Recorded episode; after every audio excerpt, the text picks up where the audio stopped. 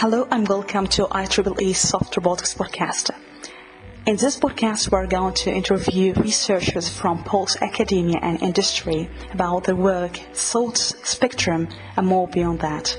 This is Marwa ElDiwiny, and I hope you will find this podcast useful.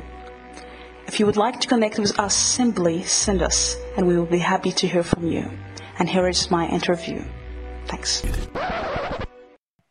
Hello and welcome to IEEE Soft Robotics podcast. Hello, Matt. Thanks so much uh, for joining us in the podcast. I'd like to ask you first how you'd like to define yourself for the audience first time listening to you. What's the best way to describe myself? I'm an inventor, I'm an entrepreneur, I'm a former professor, I'm an outdoor enthusiast. So I kind of have my toes in all different, uh, you know, pools. How was your childhood was being interested in science and technology? How it was, yeah. So I think it was interesting being a kid, I was, you know, in the Radio Shack days. I mean, my parents weren't tech people or engineers, so I had to figure out a lot of the things on my own. And it was always interesting to to do projects because you know in school there was the traditional science, but I'll always be more interested in the building side of it and uh, the making things. So I think while I didn't get along with the traditional educational system every day, um, you know, I was always tinkering as a kid, making things and um, you know, making my my goals and a reality. Yeah, why didn't get along with traditional education? I was an all-star slacker. Uh, it just uh, sometimes social studies or the non-STEM things just didn't grip me the way that um, STEM did, and even in in the the sciences, I was more of a physics person than I was biology, geology, chemistry, those. So it really wasn't until like junior senior year of high school when I got to take like physics that science class was awesome. Um, up until then, it was, and no disrespect, especially these days with what biologists and people who, who understand the body and the cells can do, but that just didn't captivate me. And so just if I wasn't interested, yeah. I unfortunately couldn't motivate myself to uh, go above and beyond in those classes. Yeah, yeah, that's interesting. Maybe first, first thing, what the first robot you built? The first robot I built. The first robot, I guess, I was about ten or eleven when Lego Mindstorms came out, um, and so that was a, a, this new paradigm of I could actually code something up and make it move. And so, you know, I spent my early teens playing with that. And then I think, you know, the first robot I designed and built myself was junior year of high school for science fair. Um, I built an autonomous robot. It was basically, I, I, got this laptop that I strapped to a cart and I uh, wrote up some code that would take one of our old GPSs from the car and read where it was and had like an IR sensor to make sure it didn't hit anything and um, used a Mindstorm. This was before Arduino and I didn't know like basic or any of this stuff. So I was able to like hack a Mindstorms to talk to the computer, to spin the wheels. And so it was my first like, okay, I'm to code up a thing and use some logic. Wasn't my first programming, but it was definitely, I think, my first real mechatronic system, even though I didn't really know what that was at the time. That's great. Yeah. I saw that you have a lot of interest. Now you are founded Flex Solutions since seven years ago now, I think. Yeah. Yep. And, um, yeah. And you were also professor and you also do YouTube videos also as fun and also tutorials. So how does like pass for you when you're a PhD student and become professor? When you recognize that this is not what I want to do, can you tell us more about that? I think this is yeah. interesting. Yeah. I realized that very early on. Um, for me, you know, even grad school wasn't necessarily on my radar, but I met a professor when I was an undergrad who, towards my junior senior year, was like, You're a mechatronics person. You should go get an electrical engineering minor. I'm like, What's mechatronics? He's like, Oh, it's computer, mechanical, electrical. It's kind of the intersection of all that. I'm like, Oh, yeah, that's what I've always been doing. So then once I found these classes in college that made sense to what I was doing, that engaged me. And then, you know, I was recruited to to stay on for graduate school and um, learned about how funding works in grad school and that master's degrees really aren't funded the way PhDs were. So that was kind of like, well, in for a penny, in for a pound. If I'm going to stay for two years, might as well stay for four and get it for free. So started with the whole graduate school thing, and you know, my first semester was the typical work for a professor, get you know, research assistant, full tuition, full stipend, but you do what they tell you to do, and that wasn't me. Uh, and so then it was like, okay, well, if I'm I transitioned into a teaching role, and so that's where my funding came from. And I then had this revelation of, well, if my funding is tied to teaching, then why do I need to do somebody else's research? Why can't I do what I want?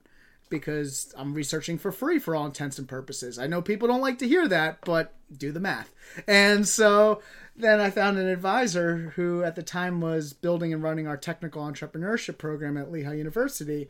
Said, wait, so I got this teaching gig. Can I do my own project, start a company, build a thing, and will you advise me? And he's like, Well, I'll advise you, but I'm not going to be your dad. I'm not going to be your boss. I'm not going to be, you know, tell you what to do. You need to drive this. I will advise you through the process. And that's kind of what set this whole thing in motion. So from day I can't say from day one. We'll we'll say from day ninety of my graduate school experience. Once I kind of started flipping it on its head, um, I realized that I was trying to build a company, build a, a piece of IP, and um, build a robot essentially, which later turned into Flex Solutions.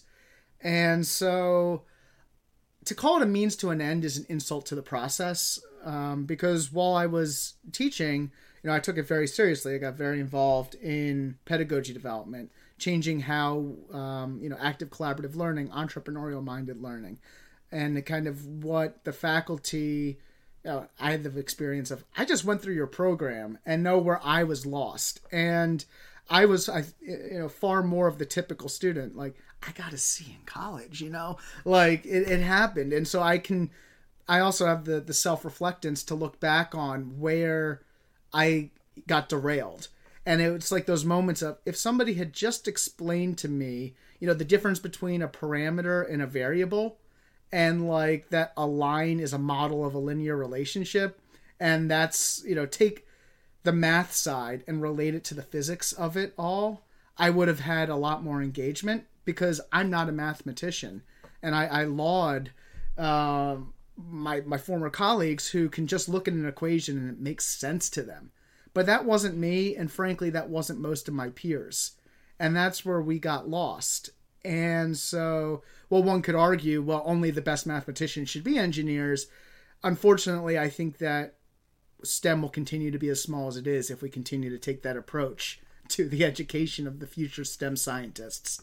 Um, so, really, you know, that's kind of why being a professor, while it was interesting and it was cool to try out, I realized that it wasn't for me. But not to say that it wasn't a very interesting field and what it affords for those who are into it. I think they love it and good for them, you know. Uh, I think this is really important part, especially for because I, we had discussion about that uh, last uh, month. Uh, how you manage the PhD program and your experience. I think it's just still, yeah, not really uh, deployed many programs. So how do you think we can deploy more something like entrepreneur PhD? So instead of spending four or six years and same problem, and sometimes it's just, you know, this issue here. And some people, I think 30 years ago, few people suggested to have PhD program one year only, not three years, four years, five years. So from your experiences, if you can tell us about how we can deploy entrepreneur PhD. So you have a problem and you can have it in, in the phases to start startup or a company. Because I think that's something we don't speak about that. That's I think that's your experiences. If you can tell us how we can deploy yeah. that for the first step. Well, um, I think it's a tough question, right? Because first of all, higher ed, for better or for worse, likes doing things the way they've always done it. And so I think there's a, a fundamental question that departments and programs have to address of, you know, what do they see themselves as and what are they looking for? And are they willing to adapt? Um, and I think, you know, my answer to that is look at the data. look at how many of your graduates are staying in, in academia versus going to industry. And there's some great papers on there about like if creating a PhD student is the equivalent of giving birth, only one of your PhD students could ever replace you. And the average faculty member in their career graduates around eight PhDs. We're not seeing exponential growth in higher ed in terms of number of faculty. So, what are you going to do with all of these people? And the answer is they're going out into industry, they're getting jobs. So, in my opinion, and what I think, the way I interpret the data as, I think it's important that we start looking at adding a mindset to the skill set that we're giving these students. So, I think on the one hand, you have the traditional PhD program, but encouraging those students, like at Lehigh, we had a, a certificate in technical entrepreneurship where you could, as a mechanical engineering student in graduate school, take some graduate classes in intellectual property in integrated product development and things like that. Um, so I think that you know the the softer approach is stay where you're at, but add mindset. You know, there was there's been talks at least in our program of do we add technical writing to the graduate program? You know, things like that to really soft skills and skill set to complement mindset because it's really those two things that are needed to succeed. And then I think the opposite extreme is what you know I created. I call it entrepreneurial minded dissertation, and I think the key to that is the separation of funding from intellectual pursuits, right? And I mean, I think that there are those NSF fellowships and things like that, but in a lot of ways, even those seem to be that the student ends up working for a faculty member, doing what the faculty member says, and I think I don't know if it's necessarily designed that the the project is driven by somebody else if the funds are tied to that student. And it's I think a lot like right now, you know, we're running an, an early seed stage uh, pre-seed company, right? And I'm dealing with angel investors. And what sets angel investors apart from institutional and venture capitalists is for the most part a lot of early stage angels invest in the person. They believe in me and what I'm going to do. And so while, you know, we talk about what what the FlexBot and our company is going to grow to, the first money in was because they believed that funding me would be a benefit. And I think that that model is the same thing essentially as an entrepreneurial minded dissertation where funding this student to follow their pursuits because you're going to get so much product more productivity out of somebody who's truly passionate about what they're doing and driving their destiny than somebody who's slugging through a day job. And there are checks and balances. You know i'm a firm believer in general exams and uh, boards for phds and that you need a rigorous committee and that whole concept of the check and the balance to ensure that this work is meeting the standard that's necessary. But if the definition of a PhD is the world's leading expert in your little sector of knowledge here, well, that definition could be applied to anything that somebody deep dives and pushes human understanding on. Um, so I think from a department standpoint, teaching assistantships and all of that, at least from my understanding, and I, I just have a very siloed view from my upbringing, but thinking about rather than TA ships being either bridge funding for faculty between grants or being, um, shall we call it, uh, signing bonuses for recruiting a graduate student to great you get the first semester free while you're shopping around to see what you're going to go do for your graduate career thinking about using them as a tool for recruiting students. And i think it's a big opportunity to recruit non-traditional graduate students where if your metrics for the TA ships and really enabling that free thought is okay, you need a 4.0 from a great school and great uh, GREs and stuff. Well, maybe there's the the slackers like me who on the metrics didn't necessarily hit the boxes there. But if you let us free in our own little entrepreneurial minded worlds, you know we're going to do good things and it's a way i think that we can broaden our footprint mm-hmm. I think this is a really excellent point. I think also Matt's related to uh, the risk and ideas, and that's something we discuss a lot of time. That you in, in academia and application, and sometimes if you have a risk risky idea, not incremental work, it reduces the chances to be reviewed or also get access funding. And I think that's something also. I think yeah, still we can't go for just yeah as you as you do. You you let your mind go and you have new ideas and just. So I think that's also something yeah still not impressed. Yeah, and I think with risk and it, it, a lot of um, you know the metrics that we use to measure both undergrad, grad, you know, research and faculty. So both the graduate student and the faculty members' work. Right now, it's a lot of dollars brought in, papers sent out, and students graduated. But I don't know if those metrics really measure what at least I believe to be most important, which is the impact of that work. Right? And what's in my opinion, what's the point in publishing a paper if the only four people who read it were you, your grad student, and the two reviewers? Right? Is that actually impactful? Or is it, you know, thousands of views on a YouTube video describing your work that people can implement? Or a textbook that you published based on your work and it's now the standard in five schools. Well, that's not a peer reviewed textbook in the traditional sense, but is it peer reviewed that all these faculty members had all the McGraw Hill catalog and they chose your book? So that must mean that they agree with what was written in that book? That sounds like your peers reviewed what you did to me. So I think it, it takes a willingness to to step a little bit outside the comfort zone and see what happens. Um, but you know, it is a change. Uh, I agree with you. Uh, you said really excellent point.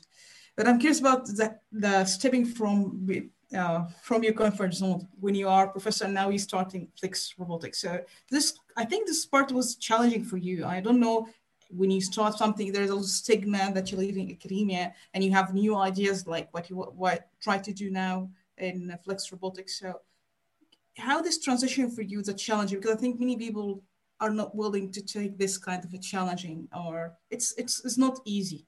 No so it's not. yeah.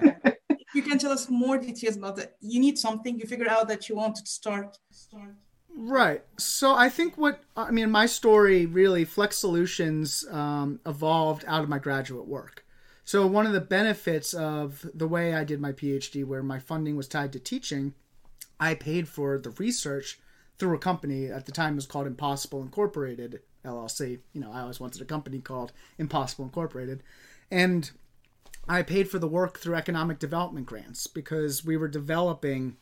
At the time, the goal was I was a contractor, and every time I renovate a house for the guys I was working for, they'd forget to run a wire. And I was like, oh, this sucks. So I'm going to run a wire through walls without a mess. I'm going to invent a robot to do that. And then that's going to be my doctoral work. And one of the great benefits of, at least at Lehigh, based on the way that I set up the program, I own the patents out of it, not the university. And I think you many people would be surprised. You know, my general advice for everybody is read the directions. If you go on your school's technology transfer website and read the, the rules and regulations, they should be spelling out based on all these criteria. A lot of times it's who funded the work right? Was the university paying for your mind to think about that? Well, then the university owns that. If the university was paying for your mind to do something else, well, and then you did this on the side, then you probably own that. But you should read the rules.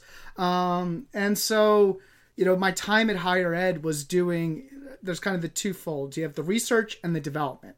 So when I was in academia, it was big research, little development, figuring out the technologies I would need to build a one inch diameter robot that could climb through a wall and drill through things and, and have all these sensors. So I had to develop a lot of technologies. Um, and, you know, we have the patents to show it now.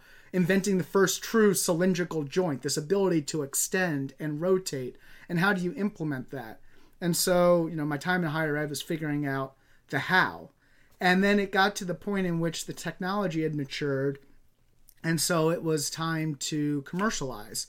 And so, um, I kind of hit hit a decision point in my career in higher ed where I could continue on the trajectory I was on, which would be towards a much higher leadership role running a much larger program, more on an administrative side, which would basically mean putting my building aside and put the robot aside. Or I could leave higher ed, leave a salary, and go out on my own and do it. And for me, it was an easy decision. But for many others, I know it's not as clear cut. But, um, you know, there's a famous uh, late ski movie producer named Warren Miller, and he always had a saying that he'd end every year's movie with if you don't do it this year, you'll be another year older when you do. And, you know, it, it was the time for me. Uh, as my PhD advisor used to say, I have the union card, I have a PhD. So I can always go back to higher ed because I have the credential. But I need to go and do what I'm doing now. So it is very nerve wracking to, to pack up your office and, and move it. I moved into a spare bedroom here in my house. And day one, you wake up and uh, no syllabus to write. Uh, but also, here's how much money's in the bank account. We need to to figure out the business side of this, the the questions of you know, what are we doing? Who are we doing it for? And why do they care? Because I, I think, like so many of my colleagues, um, we had a great technology looking for a problem, which, uh, if you're familiar with the NSF's I-Corps, that's its whole existence is taking these great technologies that faculty members created and figuring out how to transfer them. I mean, in the NSF's mind, from I-Corps to SBIR to business, but really how to find that golden product market fit for these technologies. That's that's uh, I think very very interesting story. Yeah. So if you can tell us about the technology for Flex solution. Yeah. Um, so at the core of what we do, we're solving real world problems with cutting edge robotics, and you know, taking that from nebulous down to what we've learned, there's all these workers out there in fields like construction, inspection, heck, even ship maintenance, where they can see the problem. I got to tighten that fitting. I got to change that light bulb over a staircase. Or I got to inspect inside this manhole cover. So they can see it, but they can't quite reach it. And if even if they could, they're in these dangerous or confined and just in inhospitable environments. So our solution to that is called the FlexBot. The FlexBot is a snake-like robot, one inch in diameter, that's made up of these rigid links. And every link has a camera and the ability to extend and rotate. And what this allows us to do is basically get into these spaces and then put a tool on the end, like a drill, a gripper, a sprayer, or even like thermal cameras, more advanced imaging. And so our initial, um, you know, first thing we're looking at is what if we took the equivalent of like a broom handle or a painter's pole and put three to five of these links on there? And so imagine, you know, just kind of like a snake that you're holding by the tail and you can steer it and get into those nooks and crannies and all the cameras would give you the images so if you need to map something you can look at it and then you could put a tool on the end so let's say even something as simple as you dropped your keys down the storm drain you could stand there for 30 minutes trying to hook it out with some bubble gum and a coat hanger. Or you call the city, they show up with a FlexBot, grab it, pick it up. Right? So that's one example. But really, even in like these manhole covers where you have all these high voltage systems, you got water on the ground. Water and electricity generally don't mix that well. So you don't want to jump in there you can't just shove something because somebody decided to put a piece of equipment straight down. So you need a way to snake out and around. Well, that's where a FlexBot could come in. And so initially, we're really looking at this notion of assisting these skilled workers get where they need to get and do what they can't currently do. But then, where we see the next steps going is as we learn from these problems, we can actually add autonomy and our ability to expand embrace. Think about if you were in a chimney and you needed to climb and you put your back against the wall and use your feet and your hands to slither up. Well, that's what our expansion allows is that we can form like the S shape and brace just like your elbows against the wall if you can envision that and climb up. And so we could climb walls, pipes, ducts, and actually move through these spaces. And so that's kind of the next step. But what I think is one of our biggest assets is affordability. Right now, your average service robot costs about $50,000, which leaves them relegated to, um, you know, basically warehouses, manufacturing plants, and good YouTube videos. So, what we think and what we're able to do is drive that down by like more than 90%. So, at less than a tenth of the cost of these existing systems, you could get your hands on a FlexBot, which actually makes it feasible to put one of these in every work truck. And so, we really see mass deployability as our, our biggest asset here this notion of it's just a tool. And when we start small, it's a few thousand. But as we scale, because all we have to do is perfect this one link, and then we could sell you three links, five links. It's like Legos. You can attach them together. And so it's basically becomes a mass producible power tool. And so we can drive that price point down and down and down towards even more people being able to get their hands on it. Similar to what we've seen in you know home vacuum uh, robots or or even drones right where you used to pay 50 60 grand for something that wouldn't crash and now you can get one for the holidays for your kids it's insane yeah i like this point about affordability as well but going back to limitation uh, maybe technological plots in terms of fabrication or the material itself and environment if you can tell us about what could still really challenging for you um, maybe in different aspects aspects. Yeah, I think there's there's two fields. I mean, I'm a mechatronics person. That's my specialty. So building the thing. And I used to talk to a lot of prospective students about, oh, I want to be a mechanical engineer. I want to be an electrical engineer. A lot of times they'd be like, I want to build robots, so I'm going to be a roboticist. And I had to be like, hold on, put the brakes on. Roboticists are really smart and really good mathematicians. And, you know, they figure out where you are and how you path plan and perception and computer vision. But for the most part, they don't build the robot. If you want to build the robot, you want to be a mechatronics person.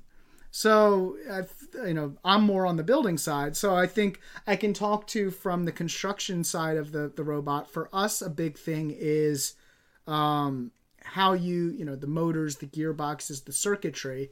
Um, you know, we take a very affordable perspective to it where kind of looking at what are going to be mass producible systems rather than what would be the easy way with an off the shelf solution that you know maybe this motor and gearbox costs 500 bucks well if i need a $500 gearbox in every link to make it work i don't know if i'm ever going to be able to mass produce that so i think for us really it was how do you come up with an architecture that while it still needs some refinement from our you know minimum viable prototype to thousands of units a month, it has the potential to be able to do that.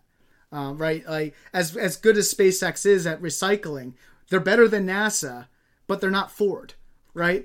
that, that that's the difference. And so I think that's the hardware side, and hardware is hard. Um, I think one of the things that people discount when you write code and you write code on a Dell laptop. Well, you can pay, um, pretty much guarantee. Maybe we'll, we'll pick Apple because Apple's more robust or something. I don't know, but it's probably your code if it doesn't work, not their processor. Well, when I'm doing this embedded development, is it my code? Is it my circuit? Is it both? Is it neither? So there's a lot of uh, chasing your tail in, in development because there's a lot of variables, even in the simplest debugging. And then I think the other side of it is the software side, is the robotics. And I'd like to think that I and, and we as a company take a very practical view of the robotics industry. Um, my, my newest joke is Have you seen a self driving car? No, you haven't. You've seen, you know, cars that can do okay. You've seen cars with engineers in them. We've come close, but we're not a self driving car any yet. And it's because it's a robotics problem and it's a dang tough one. And then even there, can we drive in the snow? Can we do things like that? And there's a lot of uh, society and technology of how do humans drive in a blizzard? We guess and check. How does society feel about robots guessing and checking? They're not okay with that, right? So there's things like that that we have to address. So as a company, we recognize that everybody and their cousin are trying to solve some of these huge robotics problems. Visual slam, you know, how how can we use cameras to figure out where we're at? And um, you know, machine learning based path planning and all of these sort of things that self driving cars need and uh, quadrupedic robots and uh, uh, drones. So all these companies are working on those problems. Great. Let them work on them. So if we can be very practical, and that's where this notion of three to five links on a pole operated by a human, kind of just getting shoved in a steerable scope as our minimum viable product, that's trying to distill the problem to close to where we think technology is today. And then as technology advances, be able to roll those functionalities in. You know, I, I, I joke that you have all these companies rolling the stuff in. Well, all the students who are working on it in a couple of years are going to publish their dissertations on how they made it work. So we can learn from that, you know? So yeah. I think that not to say, hey, please keep pushing the state of the art, but for a small startup like us, it would be very easy to get trapped into trying to bite off more than we can chew on the on the software and robotics development. Mm-hmm. That's also a great point. Think just ask you, Matt, about that's a question we have all the time. Why the translation, for example, will we do in research to industry, or as your example, so challenging, so hard. How do you figure out this idea could really be transformed into something to be a product? I think there's something, yeah, maybe it's uh, it was crystal clear for you, but sometimes it's just not clear uh, whether, yeah. Yeah. yeah, no, it's a, I gotcha. Great question. Um, you know, this concept of translational research and the the plans that they want you to turn into grants, and it it seems like just a checkbox. And while they aren't the silver bullet. I think I-Corps and they take uh, Steve Blank's uh, lean startup approach, where they they you know pretend that you don't have the technology, go learn about problems, and that's what we as a company spend a lot of time doing is talking to prospective customers.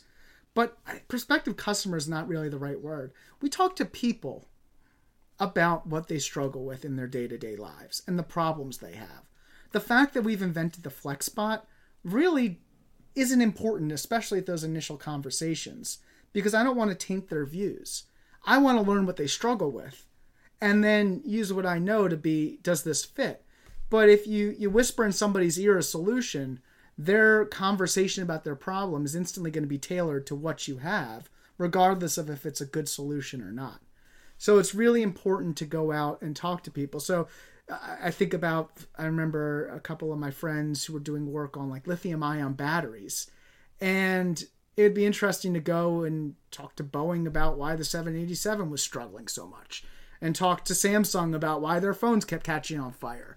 And learning about what those critical error and so you can talk about it as if you are personifying that customer and and sharing their pain because that's what's necessary to, to be the fundamentals of translating that research.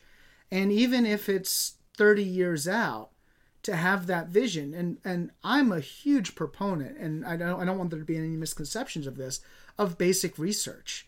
I think it's critical and I think it's shameful how we're abandoning that because it's um, a short-term savings that will have very long-term implications about the capabilities of society. I think everybody gets so caught up in what NASA does and what good is going to the moon? Well, you have a Tempur-Pedic mattress because of it. You know, it's not the fact that we went to the moon, which I still think is pretty cool. It's all of the basic research and things we learned that enabled our newer society that we can build on. So that's not to say that pie in the sky, putting a bunch of smart people and letting them do what they want to do, shouldn't happen. I think that you need a spectrum of people. And so for those who could be caught in the middle, but if you're going to be the world's greatest, right? There's there's only so many people who can just do whatever the heck they want. For the rest of us, we need to contextualize what we're doing and explain the impact of it. And and really, I think you know, I'm part of a, a, a, grant here in Pennsylvania for Pennsylvania Infrastructure Technology Alliance. It's through our Department of Community and Economic Development. And the goal is to collect, uh, connect researchers at Carnegie Mellon and Lehigh with industry. And then we need to go back to the state Congress and explain to them the impact that that money, those tax dollars, are having. So even if they're funding basic research, it needs to be explainable to the people who are funding it what those dollars are doing. Because can you blame them for not wanting to just write a blank check without understanding what's going on? So I think that's even if you don't necessarily translate it yourself, to be able to explain what the impact is of your work in a, a tangible way to John Q. Public, I think is critical, especially as we want to see a resurgence in funding for these sort of things. Mm-hmm. That's also very important point. Maybe a, a, quick question here about how you can explain it to lay people, for example, to your public. This is challenging, I think. How, how you can manage to do that, if you can tell us what techniques, for example, to make yeah. sure your impact is understandable. understandable. I think a fundamental rule that I remember in my life is nobody cares about my technology. And that's really hard to grasp. And it took me a while. And um, if you if if I had recordings of my pitches of this robot from the first time I pitched it to when I talk about it now, it's you know, I used to talk about the technology and, and what a FlexBot is and these gearboxes and mechanisms and all of that. It's not the, the intricacies. It's what does it accomplish for somebody? What is the impact of that? Right. This thing can change a light bulb not it's got a couple brushless motors and some gearboxes and you know the buses at 48 volts and slip rings and gear. No. It's it's this thing that can steer and send video back and enable you to stay safe and not have to go in a manhole. And so it's what the impact of that work will be for them. And you know there's always been that if you really understand something you can teach it to somebody you can explain it those mantras. I think that it's incredibly important to be able to explain at a high level what it is that you're doing because if you're a PhD, it means you're the world's leading expert in what you do. So realistically, you, your graduate students, and your PhD advisor understand what you're talking about, but even your colleague down the street probably doesn't exactly understand because they're not the world's leading expert in what you're talking about. So can you bring it up a couple levels, right? Like when you teach an undergraduate class and you explain it one way. And then the next year you say, well, everything I told you was wrong. Here's how it works. And then the next year you say, everything I told you was wrong. Here's how it works. And then finally at the PhD level, you say, here's how it really works. Well, do the same thing with what you're doing and really boil it down to, and I guess have the self confidence in realizing that you're not trivializing your work. But the more technical you explain it, the less awesome it sounds because it's right over people's heads and people tune out when they feel like they're being talked down to or they just don't understand. We live in the cell phone world and the zoom world. They can do anything other than pay attention. So i think it's really important to to talk about the impact to talk about what it could mean to paint that picture of a vision statement and um, a value proposition i think is really big. Uh, you look at the value proposition canvas and the business model canvas and they seem like tools that oh only businesses need a value proposition. Well aren't you trying to get funded by a grant agency? Don't you need to describe to them the value? And if you're you know a tenure track professor well who are your stakeholders? Well we got the the publications we got the grant agencies all of this. So you need to describe value to all of these stakeholders. And so i really don't think they're that different you just have to to get rid of the word entrepreneur and just say oh okay i'm one who takes risks and and furthers things. And so then maybe i can use entrepreneurial tools in what i do. That's great. So since you're really working very hard uh, i know that you're really working very hard on what you're doing but maybe someone could say that why I have to select the path that has maybe yeah just very challenging. Most people select the easiest path for their life and and for you, you selected the spouse. And I'm curious about what could be you the learning lessons you have and why you think you have to still go this very challenging route and very hard. And what could be also learning from that learning process, still learning as humans as well. Yeah. I mean, I think first of all, you know, to thine own self be true. Everybody is different. And I know for me, it's taken a long time to understand that. And it seems like in this social media age, it's hitting kids younger and younger and hurting them more and more to understand that. I'm also a firm believer in the term normal exists. I'm very against people who say there's no such thing as normal. I think there's a bunch of people who have seen a normal distribution listening to this podcast before. There is such thing as a normal distribution. Go look at a, you know, a sorority party at a college campus and look how everybody's dressed. You know, everybody for the there's a there's a normal distribution and then to have normal, you need the outliers. And so what I think the issue is is that we assign good and bad to where you are on that spectrum. And therein lies the issue.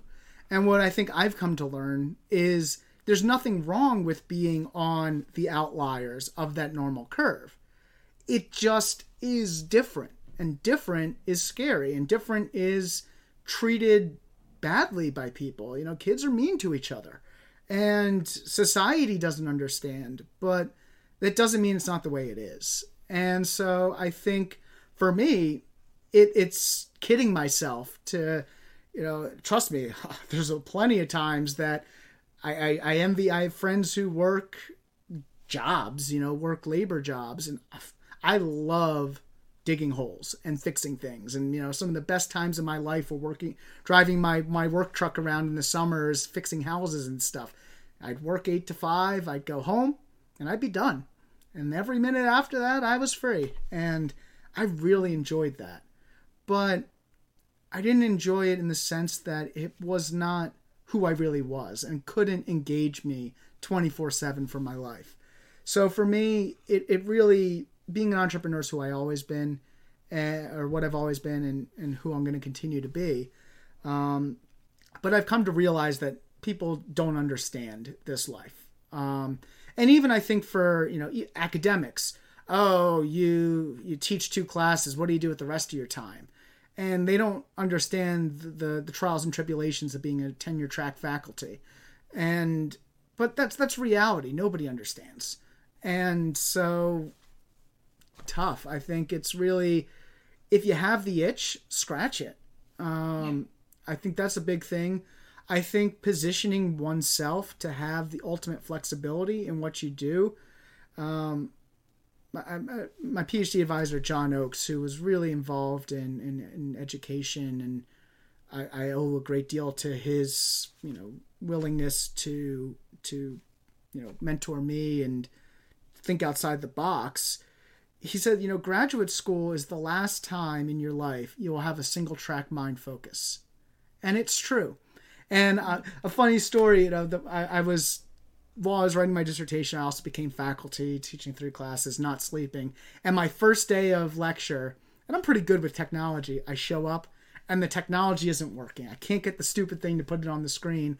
And I was just like, this is every stereotype of, you know, the professor, papers flying everywhere, chalk on their hands and on their shirt. And it was like, what I realized was it's not that they're inherently well uh, you know there's always kooky people everywhere but it's more that there's just so much going on that you're you're you're pulled in a million directions and so something's got to give out of all of that so you know i think it's it, it it's a weird existence but i wouldn't trade it for anything i think it's it's knowing what you want to do. I've been very fortunate in my life that I've gotten to try a lot of things on.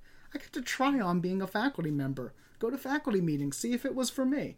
Um, I think for graduate students, it's really important to try to at least TA. If not, see if you can go. And there's different levels of TA. There's TAs who grade homework, and there's TAs who run the lab section by themselves.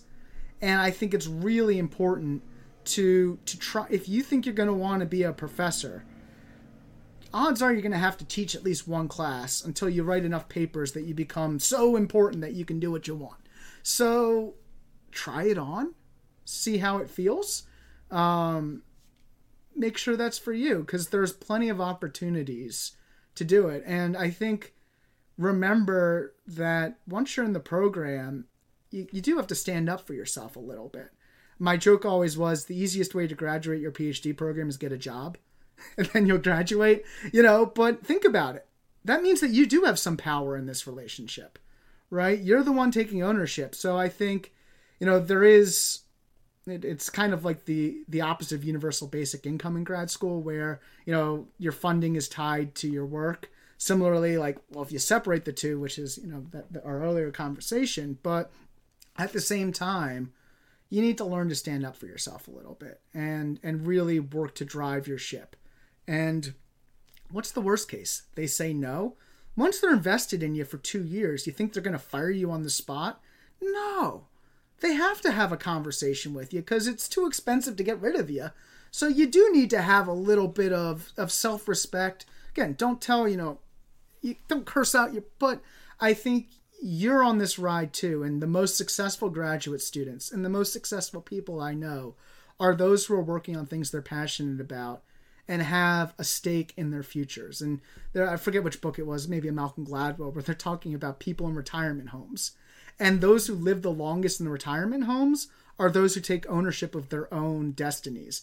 Whether it's they have the, everybody's got the same meal and they trade different food items just to have what they wanted for lunch, or they rip the furniture off the wall and rearrange it in their room just to have some semblance of control of their own destiny. Studies have shown that those people live longer in those homes. And I think the same thing could probably be distilled down to your graduate experience of if something's really important to you, you need to drive for it because it's your experience. And if your advisor is not, you know, putting your best interests in line, you got to really ask yourself, what's going on here? That's uh, yeah, very very excellent point. Thank you, Matt, for that. So we are closing to end. I have a few questions. The first one: What is your aspiration for flex robotics? What's something you every day I want to reach this level? What's your aspiration? My vision is someday to walk into a Home Depot or Lowe's and see a FlexBot on that shelf would be pretty cool. You know, that I you know that would be but right now it's it's getting these first links out the door and I think the first huge milestone is going to be um, just going out in the field with somebody and them showing me the problem they have and holding that FlexBot, and solving their problem and seeing that smile on their face. Um, having been working on this technology for a lot of years, last night I was watching uh, Mark Rober on YouTube. Uh, was doing a video about the new rover that's about to land. I think it's uh, today's the 17th. I think tomorrow's uh, landing day. And he was showing the footage from whatever it was, seven, eight years ago when he was working on the first one. And to see the excitement in those folks when that, that rover touched down and it really resonated with me because i'm i'm i'm like at that stage where they were in the clean room packing it up to go in the rocket. That's where we're at with this. And so i think you know just having that move and being able to do something with it i'm i'm i'm really excited. Um, that's for sure. There's going to be a bottle of champagne then you know? I can see that yeah. Um, and what could be the most important quality you have gained so far and you have to maintain? The most important quality I have gained. I think I've learned a lot of business. Um, and that's critical because I'm running a business. And business is what allows me to do technology, not the opposite. And what good is all of my tech if nobody wants to buy it? Um, and it, frankly, it's the same thing with research. What good is your research if nobody wants to fund it? Yeah. And I don't think it's the research. I think it's how you're selling the research. Same thing. It's not the FlexBot. It's been how we talk about it and how we convey it. So very clear mentor or uh, messaging is critical. Um, so I think learning, and frankly, I learn new stuff every day, and that's my favorite part of this. Is every day I wake up and it's something new and it's you know some new legal document I get to learn about or I got to set up payroll this year and learn about how you do that and all this stuff. And so it's it's becoming truly interdisciplinary and, and really I love learning by doing and getting, you know, a real life MBA by just building a startup has been phenomenal. And then just meeting people and, and having conversations and the ebbs and the flows and building a team and starting to have people who when I'm having a bad day I call them they go this is you know remember that conversation, and when we're having a good day, it's people to celebrate with. So I think those are a few of the big things. Yeah, great. That's a really also good point. Yeah. And do you think ego is important for you sometimes in discussion or proposing new ideas? Do you think ego sometimes important to you since you're in this kind of businesses? I think it takes a balance. Um, it's it's kind of like speaking softly and carrying a big stick. You know that that notion of I'm on the call to learn from somebody else, and I think something I do very well, having worked careers from you know mechatronic consulting down to taking people whitewater rafting and washing their wetsuits afterwards and unclogging toilets and working with the people who do that it's learning that am i any better than them? What is intelligence? And what's you know stupidity? Well stupidity's got nothing to do with intelligence. It's everything to do with your actions. I know smart stupid people and I know stupid smart people. You know, like it's it's it or you know it, it goes full circle there, and so I think it's really important that I and I, I try very hard to to recognize everybody's awesomeness and what they do. You know, they can quite literally be the world's best poop shoveler at the farm. You know, it, yeah but they are the best at what they do and there's something that they can teach me and it doesn't matter that i know more calculus than they've known how to smell or spell what does that have to do with shoveling right and so i think checking the ego has been very important and and connecting with people on a level that what, what makes me better than them i'm not i'm different and i think that's really mm. important that's also excellent yeah and lastly, what was the best advice uh, was given to you? And maybe it was life changing advice. The best advice. Hmm. When I was 16, my mom told me about a rule on our way to my driver's test that got me my permit, but uh, I don't think that's the answer to the question you're looking for. Um, um, I'm thinking of the best singular advice. There's been good pieces of advice. I mean, I think one of the best pieces of advice was that everybody's going to give you advice. And you need to take a step back and you need to put a low pass filter on it. You need to dampen it out. Because if you treat every piece of advice like marching orders, you're going to zigzag back and forth horizontally and get nowhere closer to your goal. So you need to take it all in, but you need to drive your life. So you got to take the advice from everybody, synthesize it, and then make your own decision based on it. Because mentor whiplash is a huge thing, and I've I've been on things where you have one call in the morning and you make up your mind, and then you have a second call with a different mentor, and they're like, "No, don't do that," and then you know you're back forth, back forth, as opposed to can can we can we you know filter it and go smooth. That's also important. Yeah, thank you for sharing that.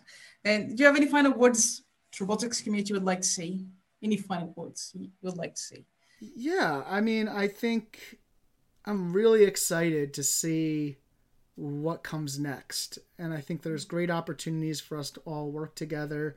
I think for the students, as somebody, you know, we've been trying to hire a roboticist, what I really encourage is taking one step outside of the classroom and beyond your you know building a portfolio showing us what you've worked on pet projects things like that because also some of the coolest things look at the companies like google who give people you know 10 20% of time to work on pet projects to create great things so i think it's really important to uh, even if nothing else just to stand out to work on something for fun that shows off what you did and learn and really show what you've been working on because I think from there we're going to see some really cool things. And I know for us that goes a long way when we're trying to figure out, you know, who we want to bring on and what they're going to be able to do.